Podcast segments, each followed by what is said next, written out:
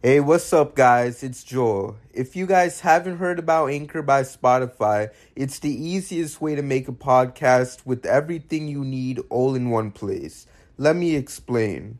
Anchor has tools that allow you to record and edit your podcast right from your phone or computer. When hosting on Anchor, you can distribute your podcast on listening platforms like Spotify, Apple Podcasts, and more. It's everything you need to make a podcast in one place. And best of all, Anchor is totally free. Download the Anchor app or go to anchor.fm to get started. Enjoy the episode.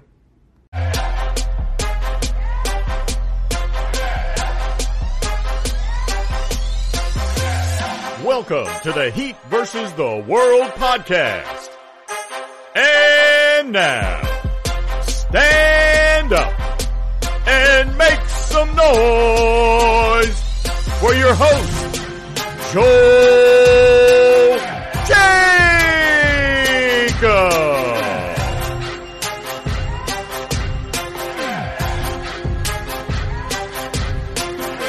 What's up, Heat Nation? Welcome back to another episode of the Heat versus the World podcast. As always, I'm your host, Joel Jacob, and you can follow me on Twitter at Joel K. Jacob underscore. Without further delay, let's meet today's correspondents. First, we got Christian. Hey guys, what's going on? We got Anthony. What's going on, everybody? We got Orchard. What's up, all? And last but not least, George. Yo, what's up, guys? All right. So to start it off, let's talk about this recent win for the Heat against the Raptors as Miami added on to their win streak on the second night of a back to back. Although Jimmy Dedmon, Gabe, PJ, and Coach Spo were all out for this game, the Heat were able to take care of business in what ended up being an emotional night for Kyle Lowry as he finally played his first game in Toronto since leaving the Raptors this past offseason. Leading the way, you got Max Strus with 23 points and seven three pointers. Victor Oladipo, yes, that's right, the man himself, Victor, with 21 points, six threes of his own, along with four assists and two steals. Tyler Herro with 18 points, nine rebounds, and eight assists. Kyle Lowry with 16 points, 10 assists, and six rebounds. Bam Adebayo with 16 points and nine rebounds. And last but not least, Markieff Morris with 10 points, four assists, three rebounds, and three steals. When looking back at this game, there's so much that one can talk about. Whether if it's Victor finally having his biggest game of the season for the Heat, Chris Quinn getting his first win as an NBA coach, or Miami continuing to heat up as the playoffs draw near with all that being said, what's everyone's reaction to this win for the Heat? Start us off, George. Yeah, no, this is a massive win for for Miami as a whole because we had so many great talking points, so many great performers through the whole thing. It was it was a consistent win, um, and not having the players that we we usually have, we would um we usually we like struggle a lot in these matches. But watching Victor take the step forward, um, off the bench and and take that Gabe Vincent role has really been um, a challenge for him. It really, really has. But anytime you go six or nine from three, it doesn't matter who you are. That's a that's that's a really, really good night for, for Victor, who's never been um, an amazing and a proficient shooter that we um, that we expect from him. Just you know, it's it's it's difficult. It's difficult to put a, a value on him. But when he plays like this, I think it's extremely um, you know, it's crucial for us. Gives us more depth. It gives us, um, it gives Spoelstra the, the right kind of headaches trying to fit him into the rotation. But even having Tyler, who had 18, 9, and 8, just he's as steady as can be. He was not not shooting it that well from deep, but he got his damage in, in other places, which is what we were actually used to from um from last year's version of Tyler. But I no, I, I love him. I love the fact that he um he, he, he took the took a step back. Usually he's taking around 20 shots, took 16, but did some um did some good work. Turned the ball over a lot, but you know, he'll learn. Um Kyle Lowry is just taking a, that that that step forward that we needed.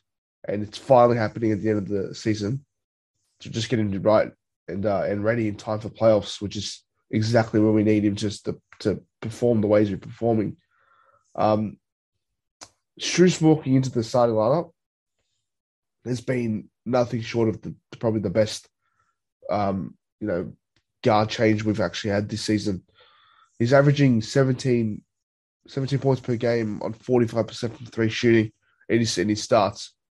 And I think we're 10 and 2, no, 12 and 2 when he starts. So uh, Duncan looks like he's in trouble. He's, he's extremely, he's had some really, really bad games. He's had some really rough, you know, rough stretches of the season, but uh, I think that the, the future's not too bright for Duncan.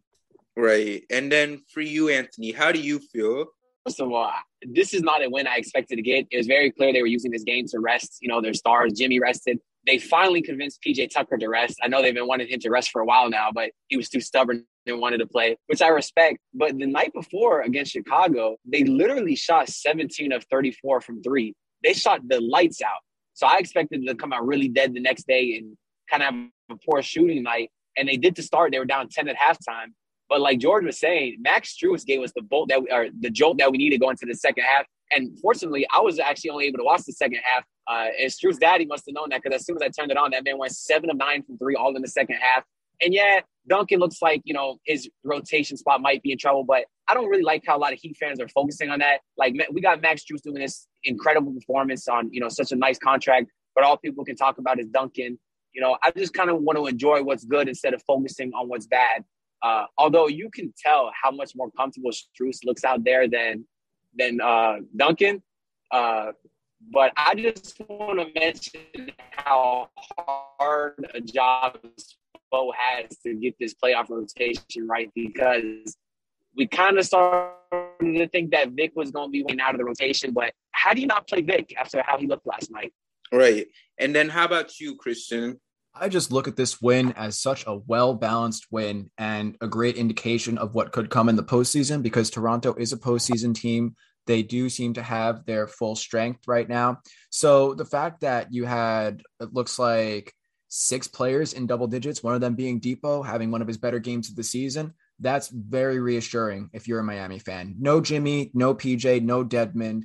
And I think there was little cause for concern because of this game. The only thing I would say is towards the end when I was watching, I got a little bit nervous because Miami got sloppy with the ball. When Toronto was pressuring them, there were a couple of key turnovers, and they were one made VanVleet three away from a completely different game. So that's the only thing is when it comes to closing, you could play great the whole game, you could be hitting your shots, but you got to hit those timely shots towards the end of the game because against playoff teams that are a little bit more seasoned, you're going to run into issues like that. And then as far as just taking care of the ball, they had 17 turnovers. That's not a great number uh, as far as a winning game. Uh, but on the defensive end, they had four blocks, nine steals, uh, nothing too much to worry about there. And then the only other thing I'll say is they were 14 of 22 from the free throw line, 64%. So in a regular season scenario, that's all right. But in the playoffs, when those free throws and those points matter a little bit more, that's something to watch out for. Uh, on other notes, having Strus in the starting lineup, he, him dropping 23 is really impressive from a role player. It does look like he's taking over Duncan's spot. And then as far as everyone else, I think that it was just a really well balanced game for Miami. And in the next three coming games, I think I could see them winning out for the season. Right. I agree with that too. You know, it seemed like Toronto was like, I guess you could say the last huge team left. I feel like these next three games should be winnable for Miami. And like Orchard, what's on your mind when you look at this game? I mean, I came into this game with an open mind. I wasn't really expecting us to win. And I, I mean, I'm usually hopeful that we'll win. But, you know, I felt like there were so many factors going against us coming into this game because we're not a very good back to back team, for one thing. Um, you know, obviously Jimmy was out, like everyone was saying. And there's a lot of emotion in this game. You know, Lowry's first return to Toronto since he was traded and, and so on. So, you know, I was really impressed with this team. You know, we had a bit of a slow start, but I, I actually prefer that because sometimes, I mean, a lot of this time this this season, this team takes a huge lead at the halftime, and next thing you know, they blow it. So you know, I'd rather they have a slow start and then they explode in the second half, which is exactly what happened because they scored almost 70 points in the second half. Uh, had a great game. I was very impressed with him, especially his three point shooting. Man, I was like, oh my god! And then Oladipo too. He had six triples, and that one shot from the logo, man. Those two guys just went completely off. And you know, Lowry he was. I think I, I saw somewhere before that he wasn't sure how he was going to perform because he's a little bit a little bit excited and a little bit nervous. But I think he still did a great job. You know, uh, Herro. I, I would say he was a little bit in the middle. Statistically, he did a great. Uh, he had a great stat line, but you know the turnovers could have been a little bit better. He had eight turnovers, but I, I mean, actually, the one turnover that really annoyed me was the one at the end where he was trying to pass it and he hit he hit the Heat side of the rim, and I was like, oh my goodness.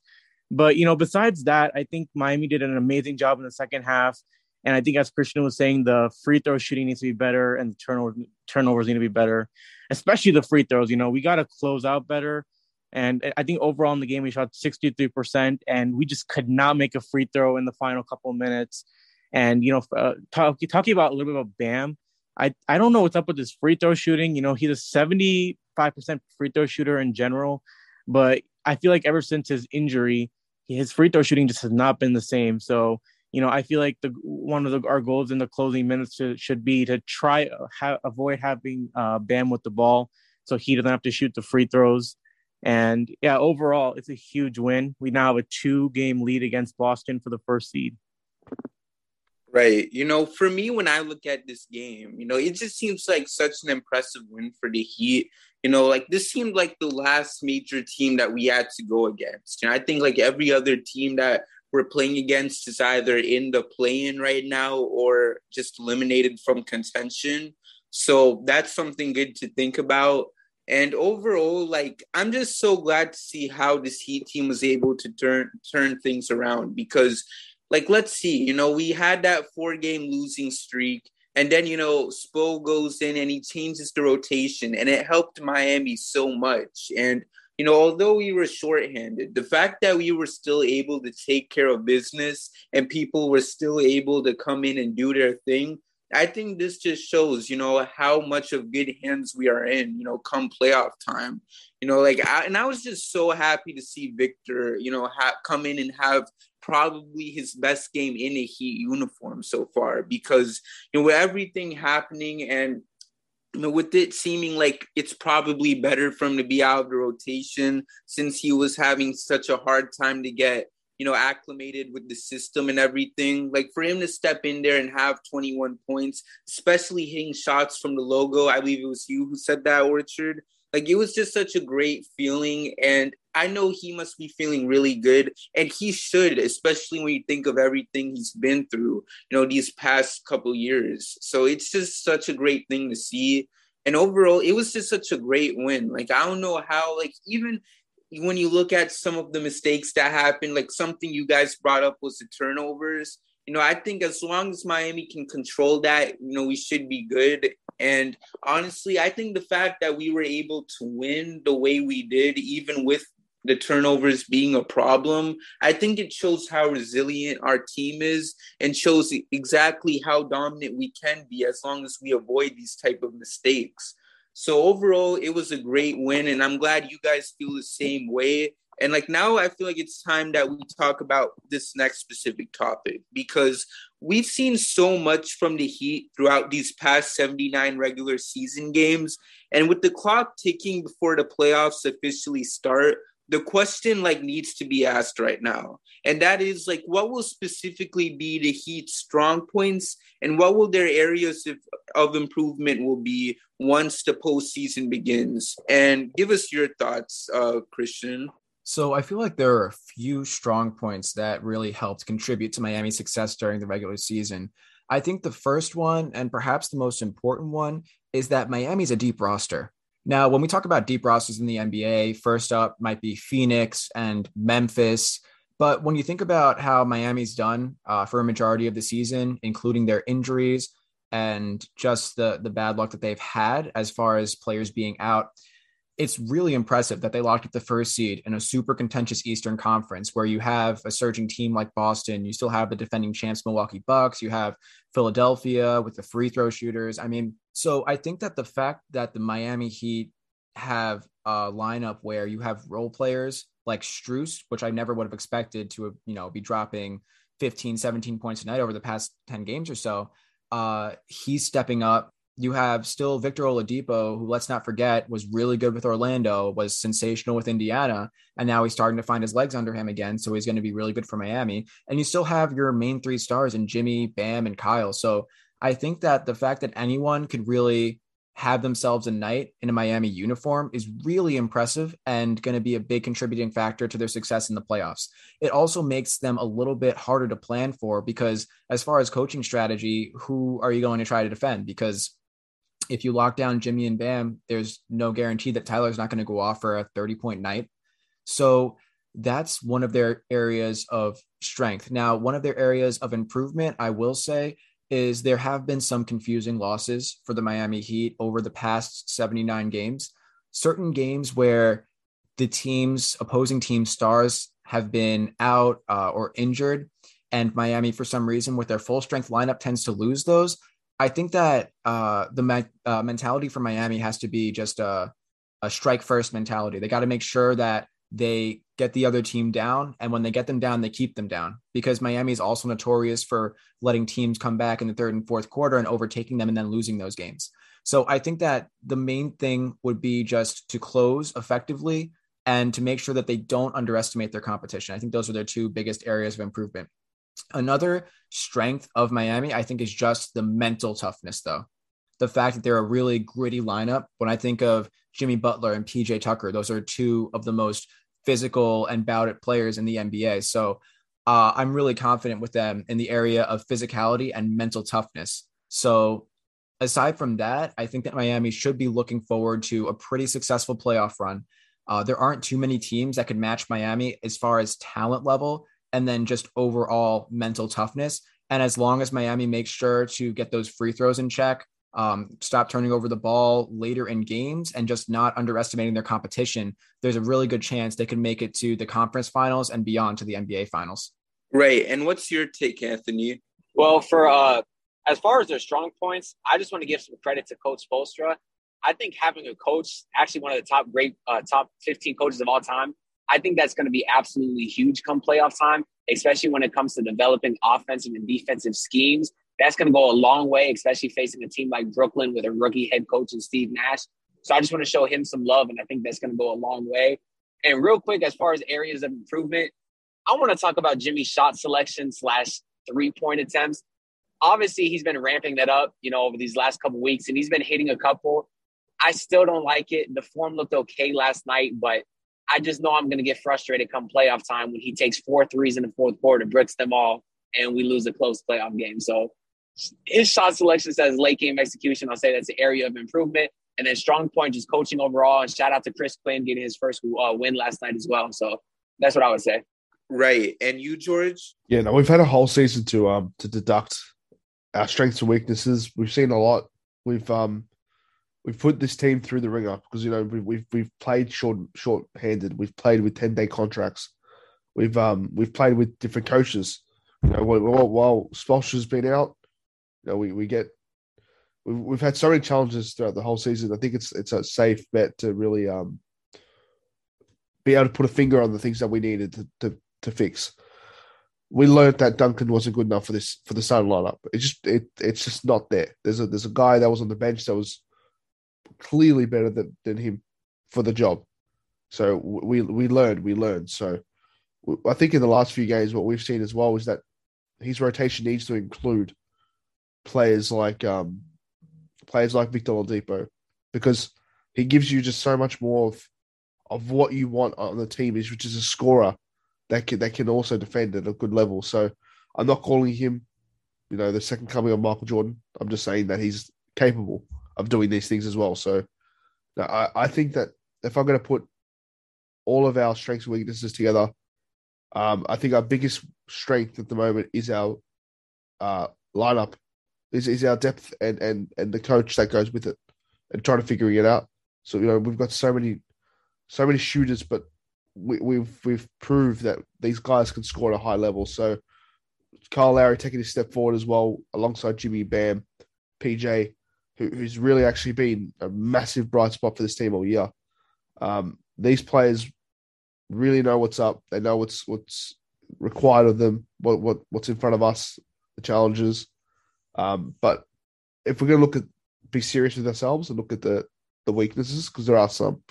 Our late game execution execution is crap. it's it's not good.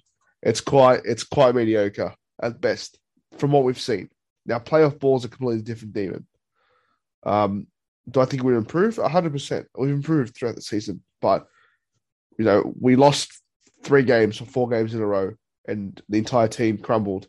As in, the entire fan base crumbled around the the entire team, and now we've done this, and everyone's back on. So, look, I think it's not it's not the biggest problem in the world, but it's something that you do need to address. Um, because if you're if you're versing a team like Milwaukee, that we, we they proved it to us last time we versed them. Um, they are ruthless when it comes to the, the final 40 seconds of the game, the final minute, because that's the time to shine.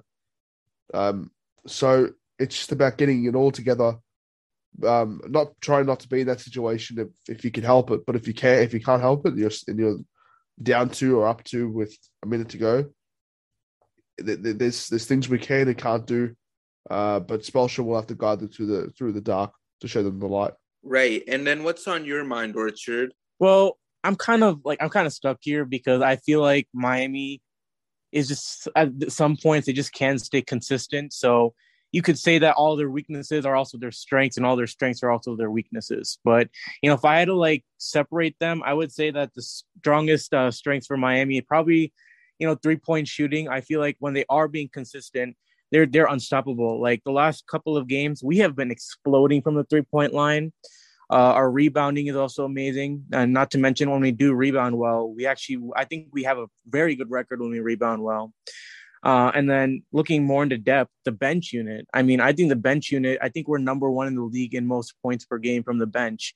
I mean, they have been phenomenal this year. I mean, last year a lot of these guys weren't getting we barely saw a lot of a lot of these guys last year and they've taken on such big roles this year like Gabe Vincent, Max Strus, I mean, and even Victor Oladipo. I mean, he didn't play much last year, but the fact that he's already come back and he's looking great. I'm not I'm not gonna make assumptions that he's amazing already, but I mean just looking at the couple of games he's played, he's he's really impressed me. So I think our bench unit has is definitely one of Miami's strengths, and it's going to be a key in the playoffs and our defense. I mean, I, I think I think our defense is amazing, and I think we can lock up superstars really well. I want to take a couple of games, for example, like the when we played the Warriors, we did lose both games against them, but I think one thing to mention was that we I think both games we held Curry to under 15 points, and that is extremely impressive. And then you know against the Bulls, we held DeMar DeRozan uh, below his uh, average points per game. But with that being said, I want to actually take on the weaknesses is defending non superstar players because I feel like we see a pattern where a lot of non superstar players end up like scoring a ton of points, and you know we have to consistently defend everyone well. Um, and other weaknesses, I think, as everyone has been mentioning, you know, turnovers. I think we're one of the worst teams in the league in terms of turnovers. Um, and I think we had 17 against Toronto, which is awful. And you know, besides that, it's as, as, it's as everyone's mentioning, you know, consistently score a good amount of points in each quarter. Can't have we can't score like 30, 30, 30 in the first three quarters, and then we score like 11 points in the fourth quarter. I mean, I'd rather we consistent consistently put up like 25 points per quarter. And then of course closing games. I mean, something that we've been struggling with all season long. We've lost a ton of games when we don't close out well. I don't even think we closed out yesterday's game very well. And so, and in the playoffs, it's a lot more intensity, and the teams we go against are going to play a lot harder. And if we can't close out games, we're definitely not going to luck out and get a small victory in the end. So, you know, again, it's about this team staying consistent because when they're consistent, their their weaknesses are their strengths, and sometimes their strengths are their weaknesses. Right, I agree. And you know what? I want to go back to something that I said like a few pods ago, and it was that I feel like this is a Heat team that can easily flip the switch, you know, because you know I, I want one thing that I want to go back on that I did bring up in that specific pod was when we made it to the finals in the you know in the bubble you know? Because before that miami did have some questionable losses. They did blow some key leads late in the game and would end up losing you know and it would be against trash teams you know i remember there was a time where we lost to cleveland on the road and lost to a, Min- a minnesota team that was like worst in the league at the time you know we had those type of losses but you know, you wouldn't know about that come playoff time because Miami flipped the switch and they were this completely different team. You know, you couldn't even tell who they were anymore because they were just playing that amazing. So that's the kind of the mentality I have heading into the playoffs this year. I think that this is a team that will be able to flip the switch and like problems like what we're seeing with, you know, keeping the lead and stuff. I think that's something that the Heat will try to avoid, you know, try to avoid blowing those type of leads and you know, they'll be more capable of being able to hang on to it. And overall like I just simply want to see how Jimmy shines. You know, like I know something that Anthony mentioned was the three point shooting. And, you know, it was crazy because even if like Jimmy wasn't making his threes, you know, it still didn't stop him from doing some amazing things come playoff time because, you know, he had a 40 point triple double against LeBron. And what's so crazy about it was that he didn't even shoot a single three to get there and that's and stuff like that that makes him such a great player. So you know for jimmy you know whether if he's making the threes or not you know i still expect to see the very best from him you know and i expect the playoffs to be his moment. So overall you know you guys mentioned the weak points. I'm gonna try not to look too deep into that.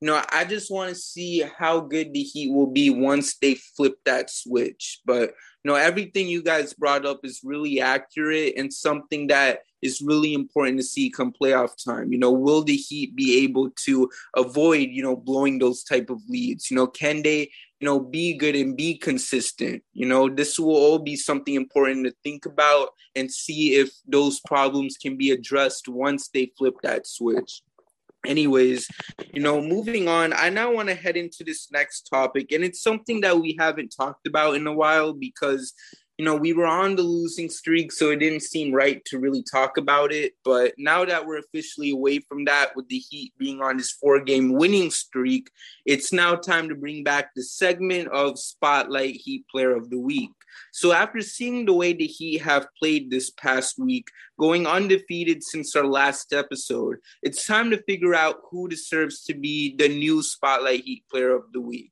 So with all that being said, um, who's your pick, uh, Orchard? I got to go with Max Strus. I mean, I, I can't think of anyone else to choose at this moment. Not that everyone hasn't been playing well, but I feel like Max Strus has just just like shocked the entire league right now. You know, he's taking on the starting role, and I'm pretty sure. I mean, we've we've won all the games so far when he starts. Um, in the last couple of games, of course, I know that we're 12 and two overall with him in the starting lineup, but you know, just like his journey. You know, last season we saw him play a little bit. We got a small sample of him, and we saw the potential, but you know, I didn't know it would go this far into which we'd rely on him as a as a starter. And I remember last season, I remember last season, I was really hoping we'd see him a little more this season. I think the last time we really got to see consistent minutes from him was against the Lakers, in which he was struggling a little bit. And then after that, we didn't really see him much in the rotation. But, you know, just to see how much he's improved since then is absolutely amazing. And he's made such big plays in the last couple of games and overall this season. I mean, I, I want to talk going a little back into the season. I want to talk about the game against the Bucks. I mean, we I remember he he went off in the fourth quarter, just three, three, three, three, and he has just become a consistent scorer for us. He made game-winning plays against Boston. He took that offensive foul against Jayson Tatum in the final minutes, and overall, man, I I can't believe I can't believe he's doing this. This is absolutely impressive, and I hope he continues to do it uh, come playoff time. Right. And how about you, Anthony? Well, I always like to pick someone a little different for Spotlight Player of the Week. Uh, so I'm going to go with friend of the show slash almost friend of the show, Kyle Guy. He sacrificed himself so Mychal Mulder could fly. He sacrificed himself for uh, our championship chances this year. We'll never forget your contributions, Kyle Guy. Heat Nation loves you. I'm glad to see you're balling out in the G League. Uh, hope someone picks you up soon. Actually, he was picked up though. I think he's now on um the Cleveland's uh, G League team. So there's that.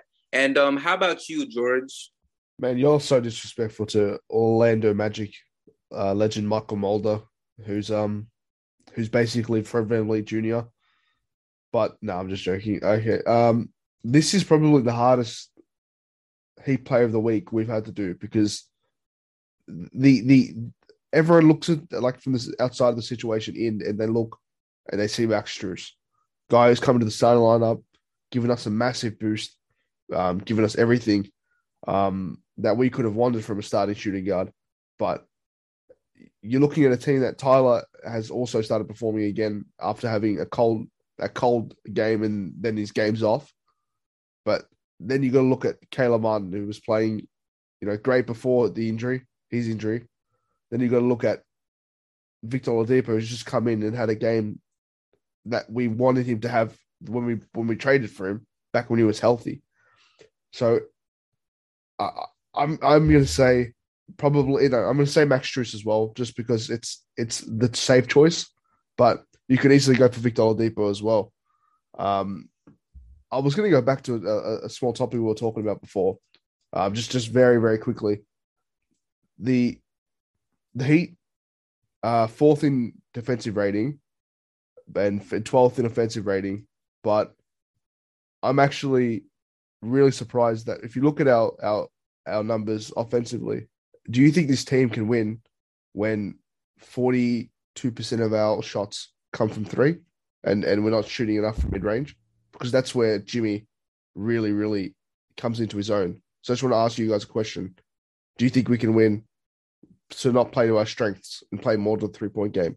I mean, personally, I don't know if we can. I, I don't know, to be honest with you, because I'm stuck. Because consider, I mean, looking at our season, sometimes we don't shoot well from three. So are we assuming that are we assuming that they're only shooting well from three? Because if that's the case, I, I don't I still don't think so. I feel like one of the team's strength is attacking the basket, um, shooting mid-range jumpers. So personally, I, I don't think if we relied if we just relied on three-point shooting, I think we wouldn't do that well. I kind of disagree with that. I think that three point shooting has become such a big part of today's NBA. And if you're shooting it efficiently and you have your stars going with Jimmy Butler shooting well from three, and now your starting lineup with Strus in it, he's shooting really well from three. I said before in a previous podcast that looking at the Miami Heat's wins over the past season, three is key. When your starting lineup and team is shooting really, really well from three, it's very hard to beat you. And that's part of what contributed to getting the first seed. Uh, and then as long as you guys can keep a modest three point percentage as a team, it's going to be really hard to beat you just in the postseason as well. Because when you attract the defense towards the interior, when Jimmy's in the mid range or Bam's backing down in the post, all of a sudden that opens up really great opportunities for players like Tyler, Duncan, Strus, all to start uh, hitting from three. So I think the three pointer is way, way important for Miami, and it's going to be a big contributor to the postseason. Right. You know, like for me personally, it's very interesting to think about. Like when you look at it, I mean, as long as the threes can fall, it's always good. You know, as but at the same time, for Jimmy personally, like I think as long as Jimmy can be able to succeed despite whatever is going on behind them, you know, that's what's important. So overall, like I I'm always gonna trust what Spo is gonna do. You know, I think Spo has the weapons that are needed to win a championship this year. So if he feels that shooting the threes is necessary, then go go for it, you know. But you know, at the end of the day, I'm all about what's best for the team. And sometimes we might get frustrated, you know, if we do feel like, you know, the Heat are constantly pulling up from three or whatever. But, you know, overall, you know, like I said, I'm just gonna trust what you know, Spo decides to have the team do. And, you know, I understand everyone is capable of making mistakes here and there, but, you know, I know playoff time, you know, Spo is going to be ready and he knows what he has to do. So, you know, by all means, just trust Spo and see what, you know, he decides to have this team do, you know, in that pivotal playoff game, whoever it's going to be against. So that's basically my take. And then let's see, uh, Christian, who's your spotlight Heat player of the week? My spotlight Heat player is none other than Kyle la, la, la, la, la, la, Lowry. He has been amazing for Miami over the past four game stretch. So in the game against the Kings, he only scored nine points. But then if you look at the rest of the games, he scored 19, 23, 17. So he's scoring in the uh, you know, 19 to 20 range. He's probably averaging close to 20 points a game. But also over that stretch, he averaged 8.5 assists, which is fantastic. That's exactly what Miami needs as far as an offense that is more three-point dominant. It's finding the open man, moving the ball around, and then getting the three-point shot. So I'm really impressed with Lowry and his assist numbers. And I hope he can keep it up because that's going to be one of the major things going into the postseason. I also saw a statistic uh, of Kyle Lowry when he played with Toronto and his career averages with them. They were just above 17 points per game. And then his shooting percentages were also, you know, for three point, it was like 35, 36. Uh, with Miami, he's actually elevated those numbers slightly. So he's scoring a little bit more, he's assisting the ball a little bit more, uh, and he's shooting the ball better which is amazing to see because he is a little bit older compared to the relative age of other point guards in the NBA, but he's able to elevate his game and his numbers in a Miami uniform. So I think over this past stretch, Kyle Lowry has been pivotal to getting those big scores when you need them and just facilitating the offense as a whole. Right. And, you know, those are all good choices. And I'm going to make it different by talking about Victor Oladipo yet again. I'm going to give it to him, even though he really only played one game this past week. I'm just so happy to see him play again. You know, to have him come out there and have 21 points and getting it done on both ends of the floor. Like, it's just such a great thing to see. And I know I already said that before, but it's so true, though. Like, oh my gosh, you know, Victor, I mean, we don't know what's to happen because you know, at the end of the day, know, I know some people are calling from to get minutes come playoff time, and it will be interesting to see what Spo does. I mean, because here was the thing, right? The thing for uh, Victor is that, you know, he was in a game where we didn't have Jimmy, we didn't have Gabe. And, you know, with those guys being out, that alone gave him enough, more than enough of an opportunity to get some minutes. So, you know, when all those guys come back, we'll see what exactly happens. But, you know, overall, you know, we don't know exactly how much of an opportunity we'll get to see Victor play. But, you know, for me personally, I'm to enjoy every single second of it. And that's what I did, you know, watching this last game against Toronto.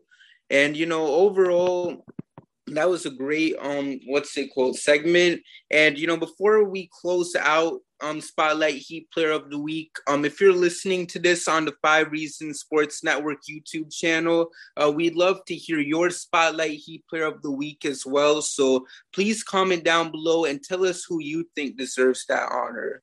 So, you know, we've been talking about a lot, but before we close it out, before we head into that preview against the Hornets, I feel like it's time to talk about the Heat Muse stat of the week. Um, before we get into it, make sure to follow Heat Muse on Twitter for all Miami Heat stats. His handle is Heat M U S E. So, anyways, the Miami Heat are 12 and 2 when Max Strus is in the starting lineup, and 4 and 0 since he replaced Duncan as the starter. Max has averaged 16.9 points per game, 3.9 rebounds per game, 1.6 assists per game while shooting 47.9% from the field and shooting 45.9% from three on 9.6 attempts. He also has a plus 5.3 average and plays 30 minutes a game. With all that being said, what do you guys make of these stats for Strus? Uh, give us your thoughts, George. Um, I I'm in love with the Strus experiment because it's the perfect example of staying ready so you don't have to get ready. When there's something not working on the team, Spoelstra is so quick to make changes and and plans to um to really change the change the outcome of of the traje- the trajectory that we're on at that point in time. The emergence, um, I think he stat uh, sorry stats are only so useful when trying to put a number on a player, um, or, or like or, or, an efficiency rating, things like that.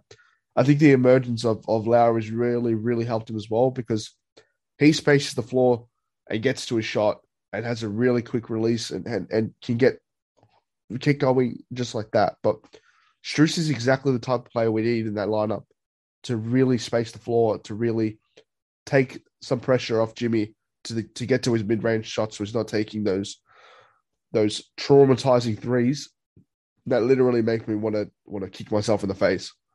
But gives also Bam the opportunity to get in the post, and, and, and he defends at a really really good level. We, we saw that against the Celtics.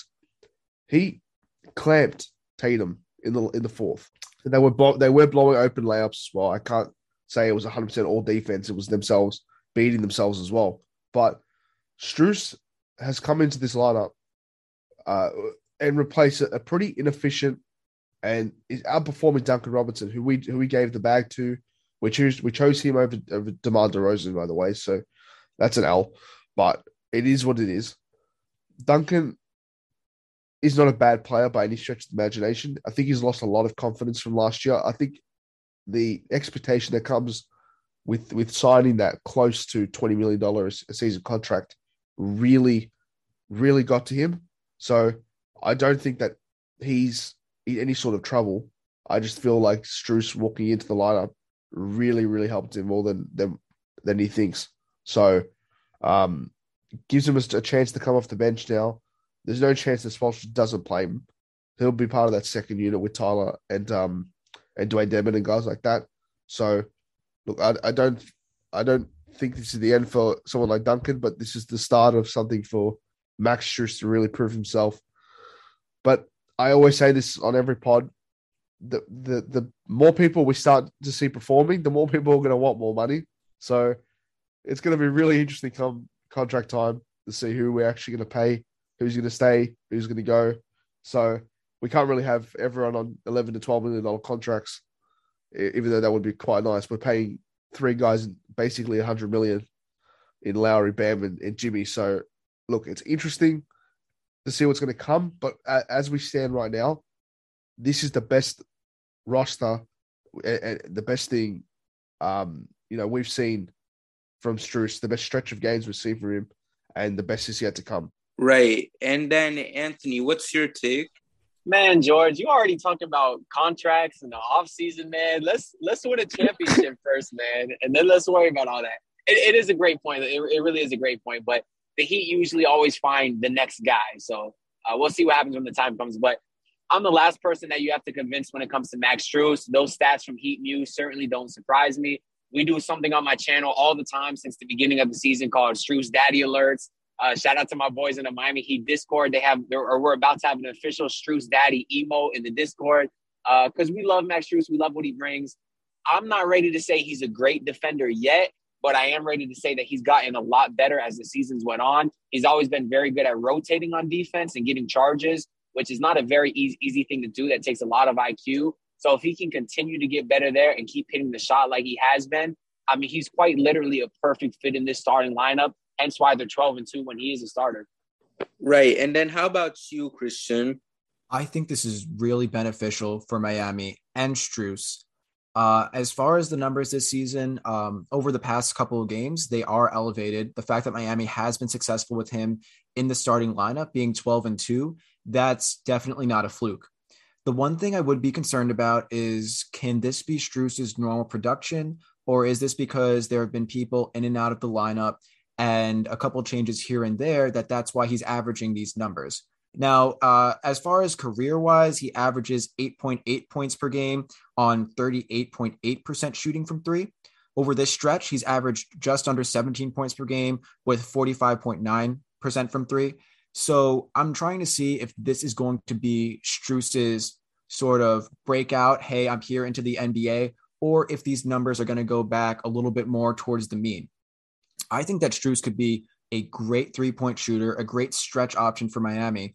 And if he can, you know, develop his three point shot to consistently shoot at around this number, 45.9%, even if he's only taking three or four threes a game, that's really going to help Miami. So it's definitely a good sign to see that uh, Miami's been 4 0 since he replaced Duncan and just Strus popping off. I mean, the Strus is loose is uh, one of the things I've heard Miami fans say recently. And that couldn't be more true. He's loose. He's able to shoot the ball, and he's leading Miami to wins, which is the most important thing. Right. And you, Orchard? I'm going to keep it pretty short because I think everyone has pretty much covered everything. And I did talk about Strus for my spotlight key player of the week. So, I mean, I mean, ever since he entered our starting lineup since our four game losing streak, he has been incredible. And I'm really happy with his production. And, you know, I hope he can continue to do this in the playoffs. And that's pretty much all I have to say. I think I talked a lot about Max. Right. You know, for me personally, you know, it would have been so cool to do, you know, a pod like immediately after that game against the Celtics because, like, man, he was all over the place. And overall, like the dude has just been playing so good. And I know earlier in the season, he had, he had a great stretch where he was starting and we were constantly winning. And I think it was after that first loss we had with him in the starting lineup, after winning so many games with him, like that was when we went back to having Duncan as the starter. But overall, you know, I feel like Strus is just perfect for this lineup. And, you know, he's not afraid for the big moments. You know, he's not afraid to shoot that three. And you love to see that fearlessness. And overall, you know what we've seen so far with him starting in these past couple games, you know, and having Duncan on the bench, it's just shown so much, especially because we haven't lost a game yet since that happened. And you know, we'll see what happens as we continue on with these final three games and with the playoffs coming soon. I don't want to jinx it, so I'm not going to say too much regarding the Heat being undefeated and with Strus being in their lineup. So yeah, and that's basically it. You know, I love to see it from Strus. You know, he's had a great story, and let's see how far his revenge tour goes. So now that we've addressed that, it's fun. It's time for the final topic of the day, and it's time to talk about game 80 for the Heat as they'll be playing the Hornets. So, just in case y'all didn't know, the Hornets recently clinched a berth in the play-in, and they have not been able to beat Miami in their last three matchups this season, giving the Heat the opportunity to sweep them come this upcoming game. So with Miami getting closer and closer in clinching the first seed in the Eastern Conference, and the Hornets team that is trying to find themselves in a good position by the time the play-in starts, do you guys see the Heat taking care of business against them yet again? Tell us your take, Christian. I think that's a hard yes for me. The Hornets have been doing well as of late, and they are a play-in team, so they're a potential first-round matchup for Miami. But just as Miami handled business in the first three games against the Hornets this season, I think they're going to do the same for this game, especially having just as many players as you can uh, in double digits. That's what Miami tends to do. Uh, you know, there might be one or two performances that stick out as far as key performances, but I think as far as containing the Hornets with uh, LaMelo and Bridges, it, it's not going to be too difficult for Miami. And I think that if Miami was looking to see who they would get as a first round matchup is the most favorable one. Uh, I would say out of the play in teams, Charlotte would probably be the most favorable for Miami. Uh, they seemed like they'll kind of go over pretty lightly. Uh, they do have a flashy offense led by LaMelo, but I don't think that there's too much that this Charlotte team can do to Miami as long as Miami sticks to the game plan, limits the turnovers, and starts hitting a couple more free throws. Right. And you, Orchard? Um, you know, currently I just I was looking and Charlotte has no one on their injury report, so I think they're gonna definitely put on a show tomorrow because it, I mean they I don't I'm pretty sure they want to avoid playing the Nets as I think that that's who their matchup would be at the moment if they if the play in sort of right now. So they're definitely gonna be looking for that win. Um, this would be a big win for us because we're currently we're currently two games ahead of Boston, and we could extend that to three. Uh, but you know, one thing to mention is that if we were to lose this game, I don't think it would be the end of the world because Boston does have a bit of a tough schedule to close out. Two, uh, two out of their last three games are against top three seeds in both conferences. So if we were to lose this game, I wouldn't be too upset. But you know, I, I think we I think we got this. You know, as Krishna was saying, as long as we hit our free throws, for goodness sake, um, limit turnovers and close out the game well, or don't blow a lead. Like it's like I've been always saying, I'd rather we have slow starts and then do a little bit of catch up in the second half because when we when we start off really strong, we tend to get a little tired and then we we can't get any defensive stuff because everyone is a little bit slow back on defense. So I just don't blow a lead, please. Other than that, I think Miami should take the win, and if they don't, hey, I, am totally okay with it. Right, I agree hundred percent. And then let's see, George, how about you? Yeah, um, this is actually a really really interesting game because on both sides you got two teams that, you, on one side Miami, like um, Ultra was saying, we don't necessarily need the win, but it'd be nice to keep the winning streak going and, and walk into you know the playoffs a team that hasn't lost in a week, you know, two weeks, so or a week and a half. So that's it's a big for our confidence to win. Uh, I, I posted before. There's an injury update. Dedmon, Lowry, Martin, Morris, Tucker, Vincent are all questionable for tomorrow. Uh, I believe that more than half of them will probably miss out on that game just just for general rest reasons. But this is a game. If you're Charlotte, you need to win. So if if we end up sitting all those players I'm not saying we're food because they're still going to have the hardest time trying to beat us because they haven't beat us before, and they're to have to do everything right. They're a team that turns the ball over in, in you know really really important situations. They're a team that isn't as efficient as they want to be.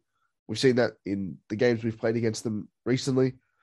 I, I think that if you're Charlotte, you need to win as much as possible because you don't want to verse Brooklyn, you know, in the 9 10 knockout game. You really don't. So they'd rather be going against Cleveland or be that that eight that eight seed to to get the double chance as well. But yeah, this is a game if you're Charlotte, you need to win. This is a game for Miami. You need you need confidence. But I, I still think that we win the game because Tyler Herro is their official killer. He owns their franchise. Jimmy will will be playing. Bam will be playing. So you know you got your core there. And you know, we we've been talking about it the entire stream. Our, our team runs that deep that even if we were missing all those players, I really don't think that there'd, there'd be a um you know a massive problem. We might even see a Tyler Herro start because who's playing point guard besides if, if Vincent and Lowry are out, we don't know who's playing point guard. But I'm going off topic. There's yeah, so this is the it's, it's a game for Charlotte. You need to win. Hitting the Heat, it's just gonna be fun to watch. Whoever we're gonna chuck out there, Hopefully, we can get the dub as well. Stay ahead of the curve because Milwaukee and 76ers have a game in hand as well. We're two in front of Boston now. But yeah, I really, really want to walk into this as the eighth, as the first seed. Right. And then uh, let's see. I Anthony, you? Well, you know, I don't usually do this, but I'm actually going to pick Charlotte for this game. Same reasons as everybody else said. Charlotte just has a lot more to play for than Miami. And like George said, I expect most of those guys from Miami to be out. Of course, doesn't mean that they can win. We've seen them win plenty of shorthanded games, but just the level of intensity is going to be so different between these teams. I think Charlotte's going to really be gunning for it because they have a lot more to play for than us. Uh, and again, not a big deal. Uh, still got two more games left. If you win both of them or one or two, you're still sitting in good shape to get the number one seed. And on top of that, with the Charlotte win, it's going to make it even tougher for, for Brooklyn to jump out of 10. So my further prediction is that they finish 10 losing the play-in, miss the playoffs, just like the Lakers will, and then ESPN can finally shut up about both of those teams, which I think will all, will make all of us, except Christian, very happy. Um. Okay. And uh, Orchard, I know you got something you want to add. Just want to give you guys a quick reminder that Malik Monk doesn't play for the Hornets anymore. Just want to let that. I just want to keep that out there. Who said Malik Monk? yep, he a part of that train wreck that is the Lakers as well. So anyways, you know, we talked about a lot in today's episode. I mean, you know, it's very pleasing to see what the Heat has been able to do. And I can't wait to see what happens these next three games. So, you know, before we close it out, um, make sure to check out our Twitter and Instagram page at HVTW Podcast while checking out our website at HVTWpodcast.wordpress.com. And to add on, make sure to be on the lookout for our Miami Heat end of the season awards, where you, the listeners, get to vote on specific categories like the Heat's most valuable player, defensive player of the year, breakout player of the year, along with many other categories that you guys will love. Because since the media wants to make the most terrible choices for these awards, we feel that it's only right that we let the most intelligent fan base in the NBA decide for themselves, and that's none other than Heat Nation. So for more information, make sure to stay updated with our Twitter account at HVTW Podcast to learn about the other categories and to place your votes when the awards take place. Anyways, thanks for tuning in to today's episode of the Heat versus the World podcast. And we'll see you guys soon with another episode. Hit my music because we out. Thank you for listening, and we'll see you next time with a brand new episode of the Heat versus the World podcast.